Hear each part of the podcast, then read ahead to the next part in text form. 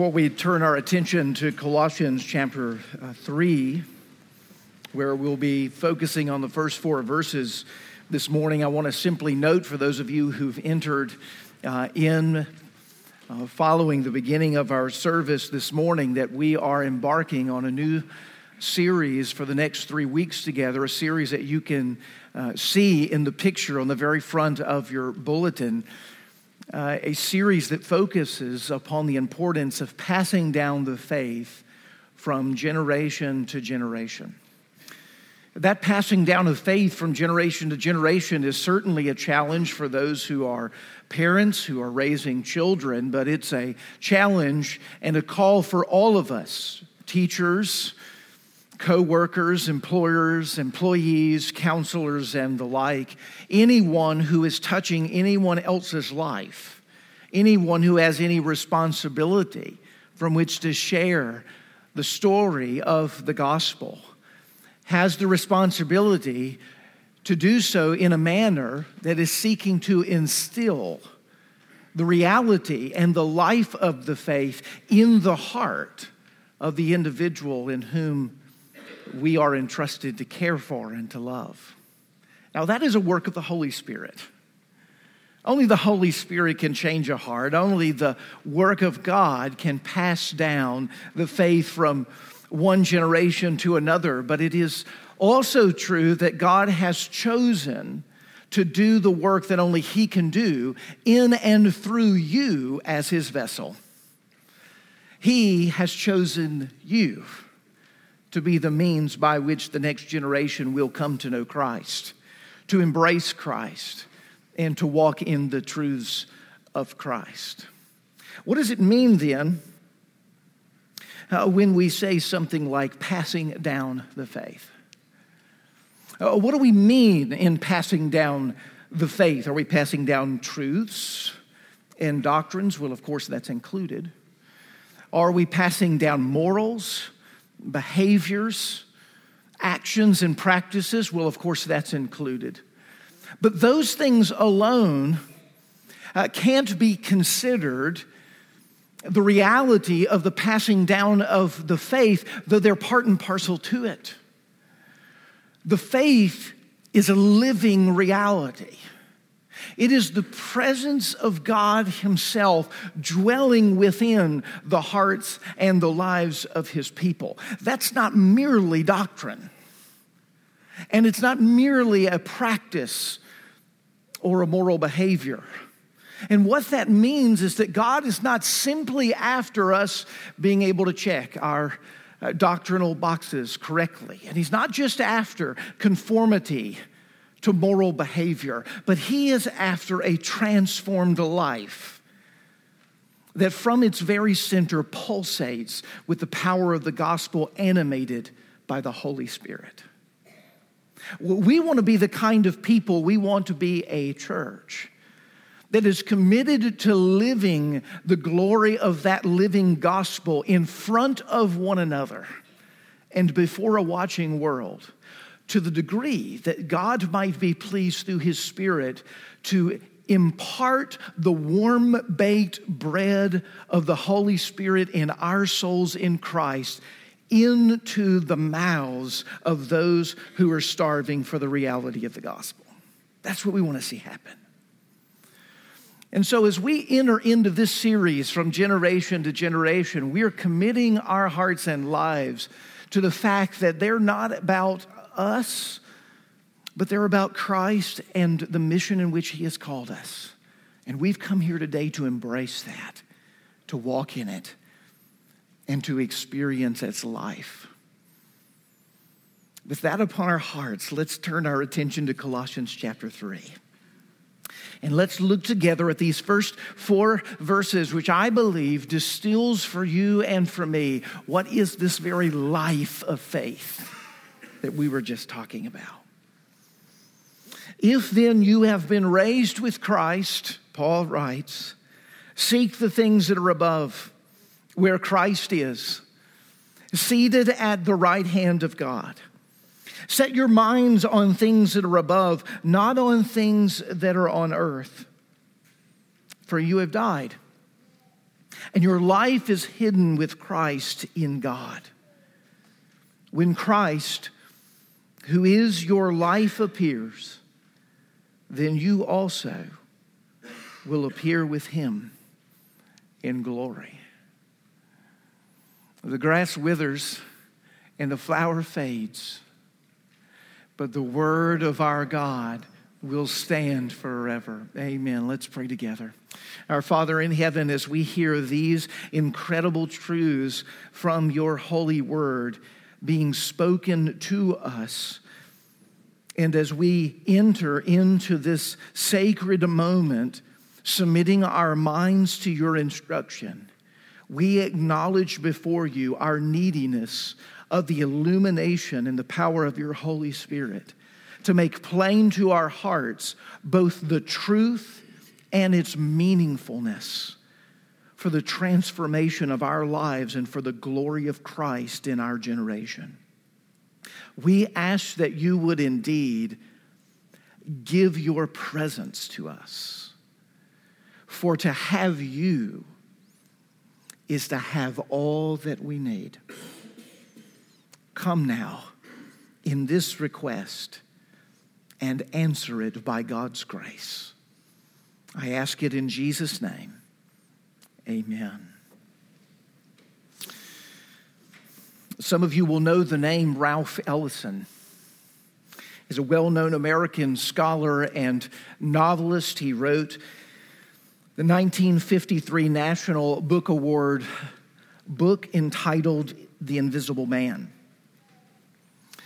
He was asked in an interview that if the search for identity, we might even say life, is in a uh, primarily American theme when it comes to literature. Ellison, with something of a half smile, said, It's not just an American theme in literature, it is the American theme in literature. I was looking yesterday at my bookshelf on American literature, looking over titles like The Moviegoer by Walker Percy, Snows on Kilimanjaro by Ernest Hemingway, The Great Gatsby by F. Scott Fitzgerald, and reflected upon Ralph Ellison's phrase that it is the theme. The search for identity is the theme in American literature. And I had to draw the conclusion that even in those few titles and the many more that I glanced at on my shelf were books about finding, searching, losing one's identity. Uh, even Mark Twain's Huckleberry Finn, which uh, many of us in this room have likely uh, read, either forced to in high school or college, or later in our life picked up for fun is the kind of book that talks about a boy finding himself, coming to age, realizing who he is. He, he does so by pushing against society, a society that tries to civilize him. He rises above the antiquated social norms. He forges his own way in life through stealing chickens and cigars and other such things. He repudiates society and his parentage in order to forge his own way, to become his own man. Now, that theme is, in a sense, all over uh, both the pages of the novels that we read and the screens that we watch. In fact, Huck is just an older version of Princess Elsa in that block office blockbuster Frozen? Doesn't she fear that, that she will be discovered for who she really is? Doesn't she believe she's got to break out of the mold and to experience life the way that her heart desires it as she sings, It's time to see what I can do, to test the limits and to break through? No right, no wrong, no rules for me. I'm free let it go. Just let it go. Princess Moana is similar, a little more tortured in some ways. Her identity decision about facing either to stay on the island and to fulfill her duties or to explore the open seas which her heart's desire. I know everybody on this island seems so happy on this island. Everything is by design. I know everybody on this island has a role, and maybe I can just roll with mine. I can lead with pride. I can make us strong. I'll be satisfied. Just play along. But the voice inside sings a different song. What is wrong with me? You see, in all of these stories and the many more that could be cited this morning, these characters feel that deep and irreconcilable tension between being the person that the world thinks they should be, to conform to the social and cultural expectations, or to live chasing their individual dreams, dancing to the voice of a song that sings inside of them. But what if I told you you didn't have to choose between these two? what if choosing your own identity and making your destiny is, is not even a decision that you should be faced with? And to have to be forced to choose cultural expectations or societal norms against the dream of your heart is actually a false dilemma. Don't choose either. Neither will give you what you think it will. What if I told you there's another way. Colossians 3, verses 1 to 4, tells us there is another way. That we can't be the self made man or woman that the world tells us we must be, either through conforming to the standards which are there or by rebelling and bucking the system and becoming our own person. You can't be self made because your self has already been made. And you've got to get to know the one who made it. When we talk about passing down the faith, Uh, in this particular passage, we're talking not merely about doctrines or practices. No, we're talking about an identity. We're talking about a life. As we look at Colossians 3 1 through 4, I want to just simply see these three things with you. And I want you to ponder both your own life and those in whom you're responsible to teach the reality of Christ to, to show it forth in the example of your life, and to live the love of Jesus in front of them. I want you to see in this passage it gives you your identity. I want you to see, secondly, that it gives you your destiny. And I want you to see, thirdly, that it forges in you a calling identity, a destiny, and a calling. If you're in Christ today, that is, if you are truly a Christian, I want to tell you something that's more true about you than anything else that you think is true about you. I want to tell you the biggest and most transformative truths about who you are, and, and it's not what you're thinking. It's not the way you answer the question when someone asks you, Where are you from? What's your personality like? It's questions much more fundamental and more important. Here's what I know about you if you're in Christ that you have died with Christ, you have been raised with Christ, and you will one day appear in glory with Christ. I, the rest of it, you can give or take. But those three things are non negotiable. This is your spiritual biography. When someone asks for your story, is it, is it your tendency to say, My story is one that I was once alive to the world, but now I'm dead to it because I've died in Christ? I once tried to live my life on the things of this world, but now I've been raised with Christ and I live on an entirely different reality the reality of the Spirit and the power of the gospel. And I'm going to a place that you wouldn't imagine. It's not on the east side of town, on the other side of the tracks, or in the gated neighborhood. It's among streets of gold and the glory of Jesus in a mansion that He has gone to prepare for me. That's my story, and I'm sticking to it. These are the realities that form my existence.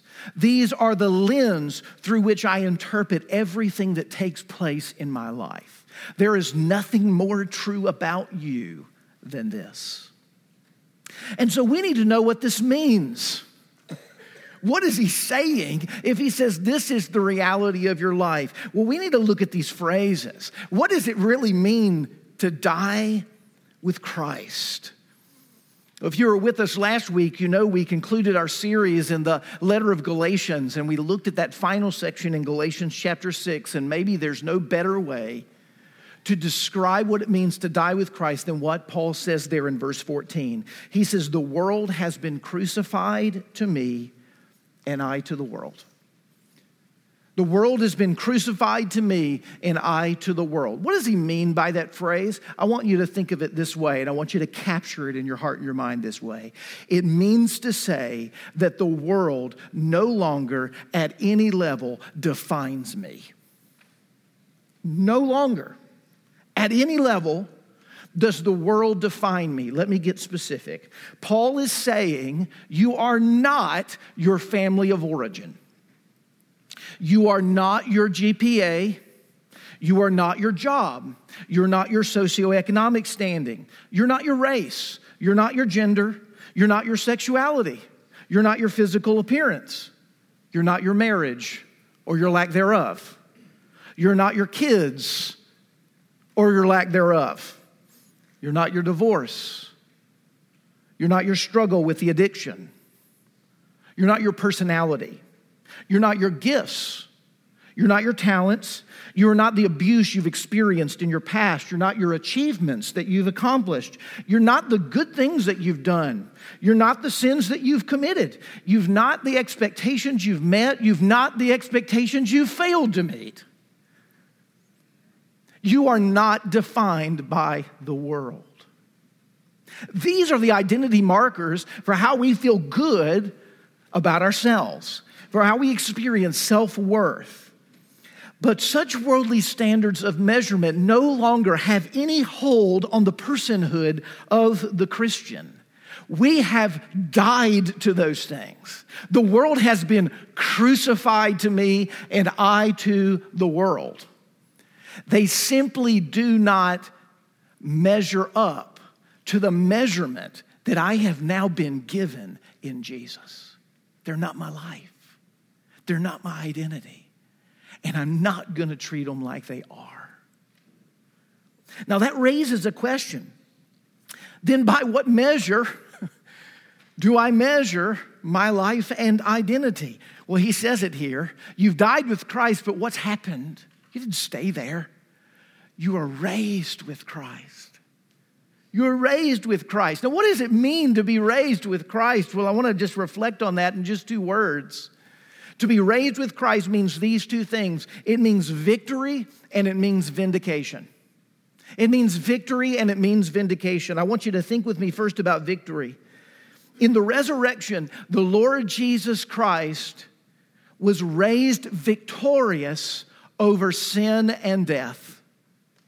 He was raised victorious over sin and death. That can't be said about any other person that's lived on the face of the earth. The Lord Jesus Christ alone, as he was raised from the dead, was victorious over sin and death. And you know what Paul is saying here? He's saying you were raised in that moment with Christ and you received the reality of Christ's victory over sin and death by faith the very moment that you trusted in Him.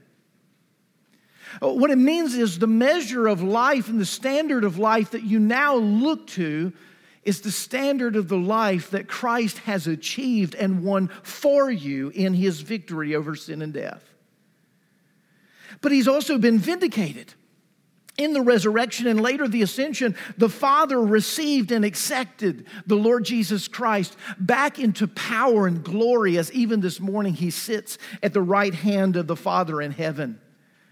And in the same way that Jesus has received the acclaim and the glory and the presence of Christ, you have received from the Father that very same vindication meaning you live in the very present, before the face of God, in union with Christ, knowing that Judgment Day has already taken place for you. It's already taken place for you. All of your sins have been paid for, even the ones you haven't even committed yet, that you're going to commit tomorrow, have been paid for in the Lord Jesus Christ. Utter vindication. Now, if this is the measure and the reality of your life and identity, how is it that you live? You live with utter freedom. Utter freedom. You have total victory. The greatest thing that plagues you in life, that makes you miserable, destroys your relationships, and completely sabotages your joy, your sin, will be and has been dealt the death blow by the Lord Jesus Christ and will be utterly eradicated. The you that is you today will not be the you always. There will be a fullness and a completion of who it is that you will be made to be in Christ because you have been raised with Him. That reality is breaking into your heart now. That change in the reality of that perception is coming now. That's a victorious place on which to stand. You also don't have to fret about the future when you stand before the judgment seat of God. Yes, He knows all that you've done and all the things you've forgotten that you've done. He knows those as well. But He has separated your sin as far as the east is from the west by virtue of the Lord Jesus Christ. And as he looks upon you, he sees and beholds the righteousness of Christ that will be charged to you and is charged to you even in this moment. This is the reality of the life of faith that we as believers in Christ have. That, of course, is doctrinal. It is true. That, of course, will beget a life of morality, of walking in accordance to the reality of this death in Christ, this victory and vindication. But it's not merely those things. We don't want a behaviorally well modified people to move into the next generation. We don't want people who have simply intellectualized their faith to assent, but it has never really touched and transformed their heart. We want the living, pulsating reality of the faith to dwell within us, and we want to beget, by God's grace, the reality of its transformative power into the generation that is to come. For that to happen by God's grace, it has to happen to you first. It has to happen to you first. It's got to be the way in which you walk, living in union with Christ, reflecting upon all of life in light of these realities, it's why we sing on Easter morn that wonderful Charles Wesley hymn, Made like Him, like Him we rise. Ours the cross, the grave, the skies. Alleluia. The Apostle Paul is driving home the reality that the ways that we often mark ourselves or identify ourselves are on earthly terms. The apostle Paul says in 2 Corinthians chapter 5, he says, I no longer regard you, speaking of the church at Corinth, according to the flesh. You know what he means by that? He means all kinds of things, but he says, I don't look at you and I don't see primarily how you're so messed up, though that is true. I don't look at you in terms of how much money you make. I don't look at you at what kind of pedigree you come from. I don't look at you as to whether I like you or not. I look at you and I regard you with regards to Christ, who I see is someone made in the image of God, who I see is someone who Jesus died and bled for. Who I, what I see is someone struggling to grow in Christ, but is headed in the same direction as I. Who I see is someone who, when they appear in glory, will be so beautiful, will be so beautiful, as C.S. Lewis puts it, that I would be tempted to worship them if I saw them in the future glory that they will be. That's how I regard you, because that's who you are. That's who you are. That is the reality of who we are in Christ. That's the victory and the vindication that we presently sit in, that is breaking into the reality of our hearts. Now, if I consider this this incredible inheritance and investment that's been given to me in the gospel. I want to be sure that it's secure. And that's why in this passage, Paul assures us that what you've been given in Christ, you're going to hold on to. He actually says it this way He says, Your life has been hidden in Christ with God. He says, Your life has been hidden in Christ with God. You know what he means by that? He means that your life is so secure that it's hidden in Christ with God. It is absolutely secure. There's no, no one can breach your identity. No enemy can, can get through the walls of your identity and, and steal from you your identity. There is nothing, not even yourself, like you can't even steal it. You can forget it all the time. You cannot use it. You cannot be renewed in the power of it, but you can't forfeit it. You can't do anything to destroy it. It is absolutely and utterly secure. Now, how can I be sure that this is the case? Well, look at me, look at verse 1. He says, If then you have been raised with Christ, where is Christ? He's seated at the right hand of God in heaven. Now, just a little, just, you know, if you'll bear with me, a, a little logic lesson for just a moment. If Christ is at the right hand of the Father, and he has been given all power and authority in heaven and on earth, which he tells us he has in Matthew 28. And your life is in him, found in God in the heavenly places. It would take a greater power and authority to come in and snatch it away from Christ. But since there is no greater power and authority than Christ, there is absolutely no possibility that this can be sabotaged. That's what he's saying. He says, This is the reality of which you are living in, and you're either living in it or you're losing, as it were, the benefits from it. Uh, the benefits of living in the renewal of the mind. It's why he says, Seek the things that are above. Seek the things that are above. You see, what, what, have we been, what have we been doing over the last 20 minutes or so? What have we, what have we actually been reflecting on together? We've been doing exactly what the Apostle Paul tells us to do in this passage. We've been seeking the things above. We've been setting our mind on the things above. We've been pondering, rehearsing, imagining the reality of Christ and who He is and what He's done until our hearts just simply want to explode with the glory and the beauty of Jesus.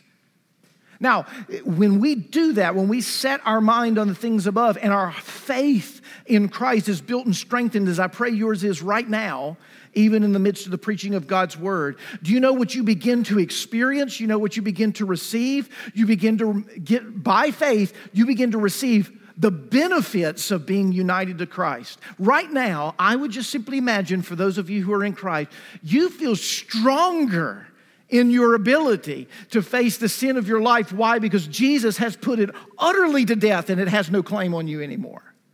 You feel stronger to be able to walk out in righteousness and begin to form patterns of discipline and holiness to pursue the way of Christ. Why? Because you've been raised with Christ, and your future glory will be His glory at the end of the ages. There's a confidence that begins to be born in the moment that you begin to set your mind on things above. Do you see? This is why when we begin to think, about Christ and roll around in our minds and in our hearts the realities of Jesus, or have someone help speak those realities into our hearts, or meet with one another to pray those realities into our heart, what begins to happen is our perspectives about life change. Uh, what seemed so difficult, what seemed so hard, what seemed so impossible, why we were so anxious, why we were so worried, why life is so harried, why we've got so much to do and all of a sudden begins to take on an entirely different quality and color.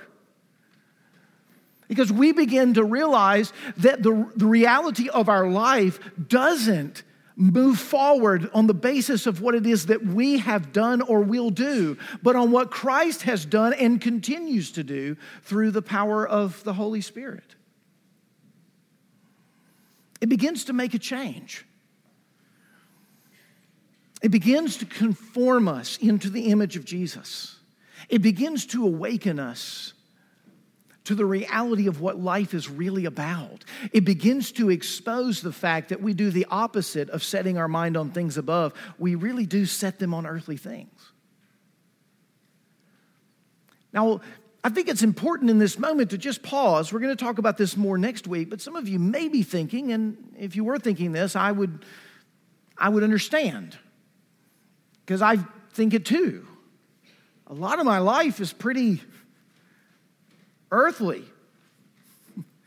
like I kind of live here. Um, like I have a family and I have a house and I have a job, and it's all kind of on earth.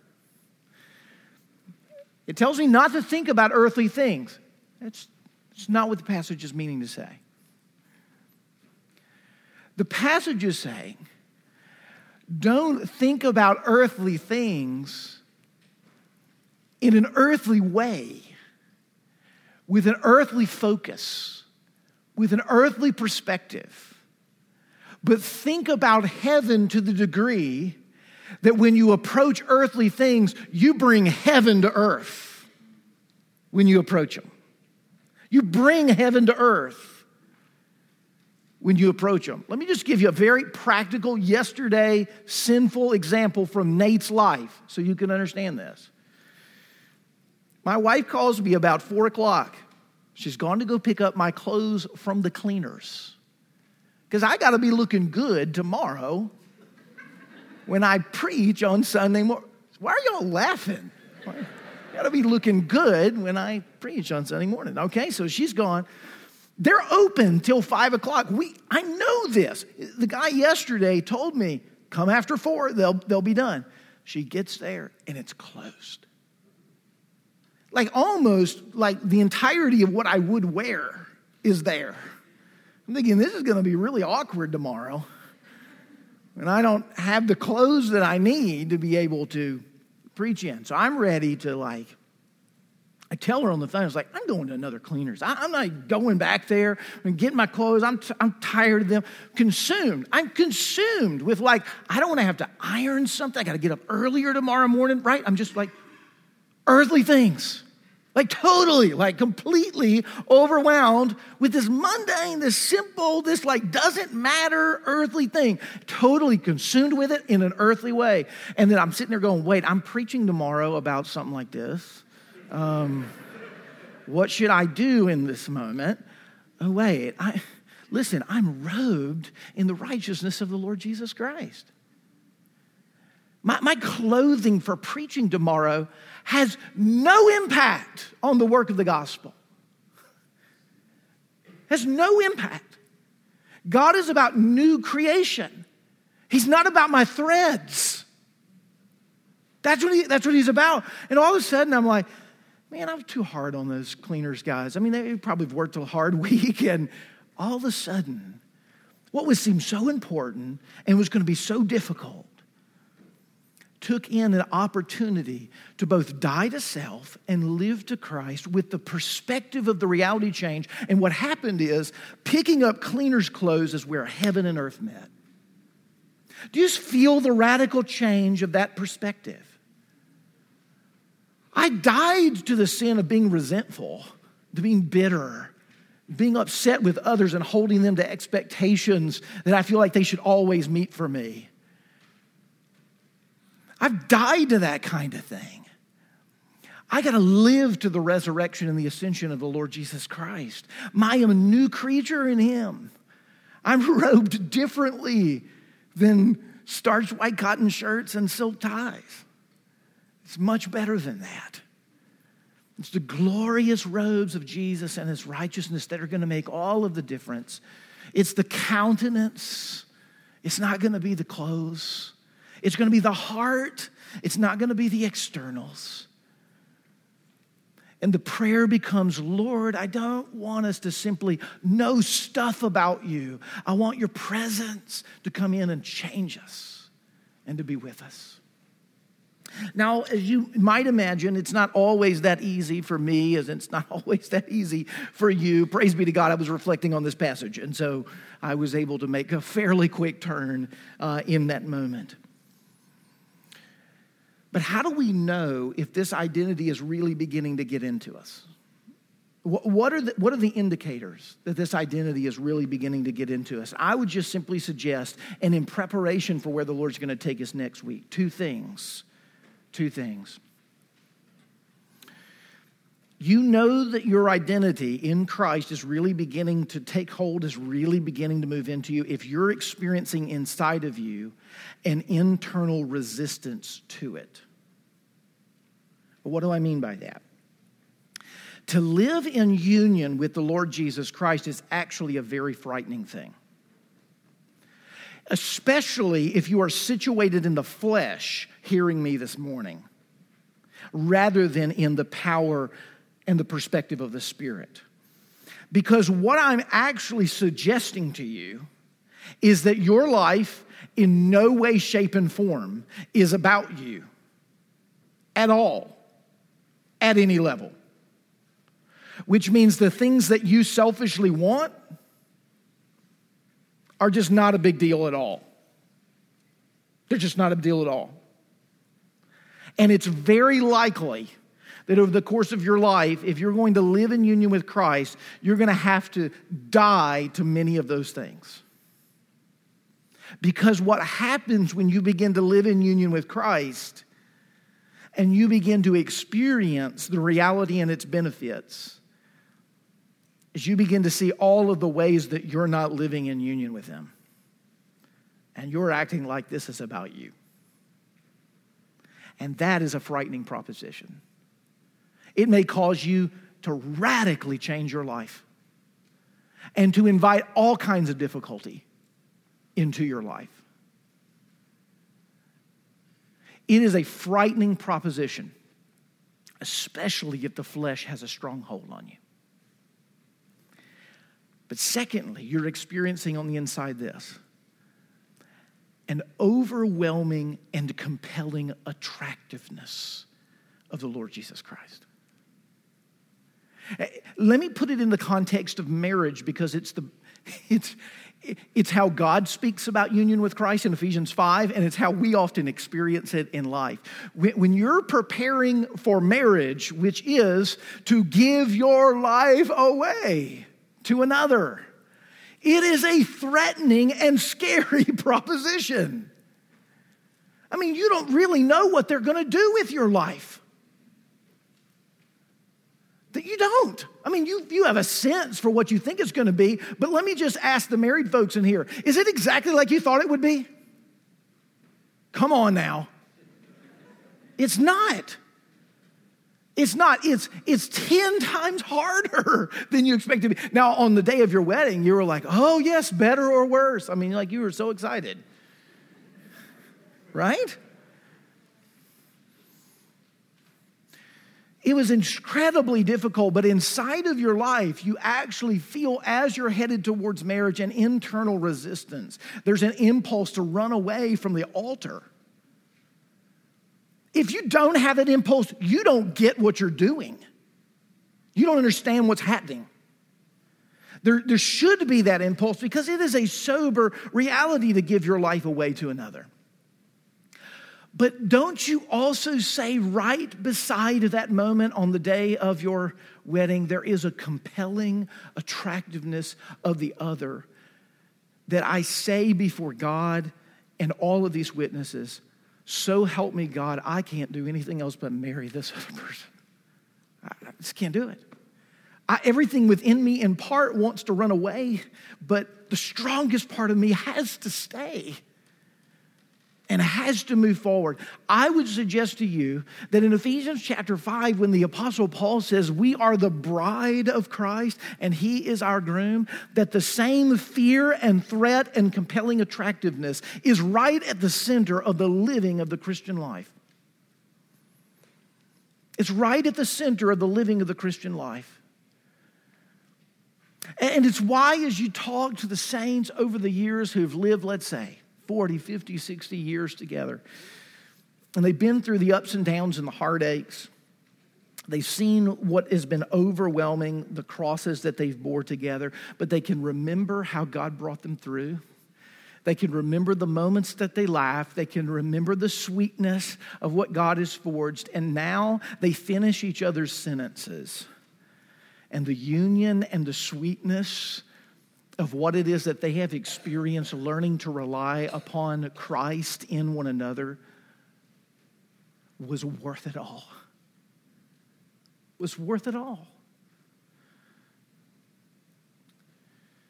You're never going to regret saying yes to the call of Jesus Christ.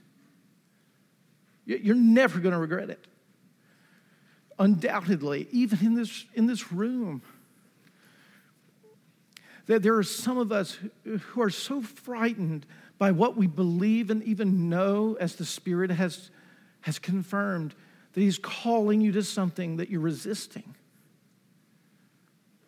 And you're doing it out of comfort. You're doing it from the, from the flesh. And I'm here to tell you by, by the power and the strength of God's word, whatever you think it's going to give you, it's not going to give you. It's going to try to kill you. Say yes to the call of Christ and let the chips fall where they may, no matter what it means. No matter what it means. And in the moment where that happens, you're going to begin to experience the life, the peace, and the reality that is in the Lord Jesus Christ. Listen, this is why you don't have to choose comfortable cultural societal expectations. You know, the three bedroom, two bath house, picket fence, 1.25 children, whatever it is now. You don't have to opt for that or the rebellious, individualistic, free spirited, I did it my own way. Because right in the center of the gospel, you have absolute stability and radical adventure. When you are living by faith in Christ, nothing can move you, and all the world around you will shift and change as you follow Him. The reason this life is so compelling and must be through hearts that have been shot through with the change of the gospel, passed down to the next generation. And the effectiveness for that to happen is you being captured by this vision. And you and I together being committed to live it entirely for Christ. From generation to generation by God's grace until we see him as he is. Let's pray to that end. Father in heaven, I simply ask you now, would you please, knowing the hearts in this room, do what it is that only you can do. Change us from the inside out. Make us like you until we see you. We ask it in Jesus' name. Amen.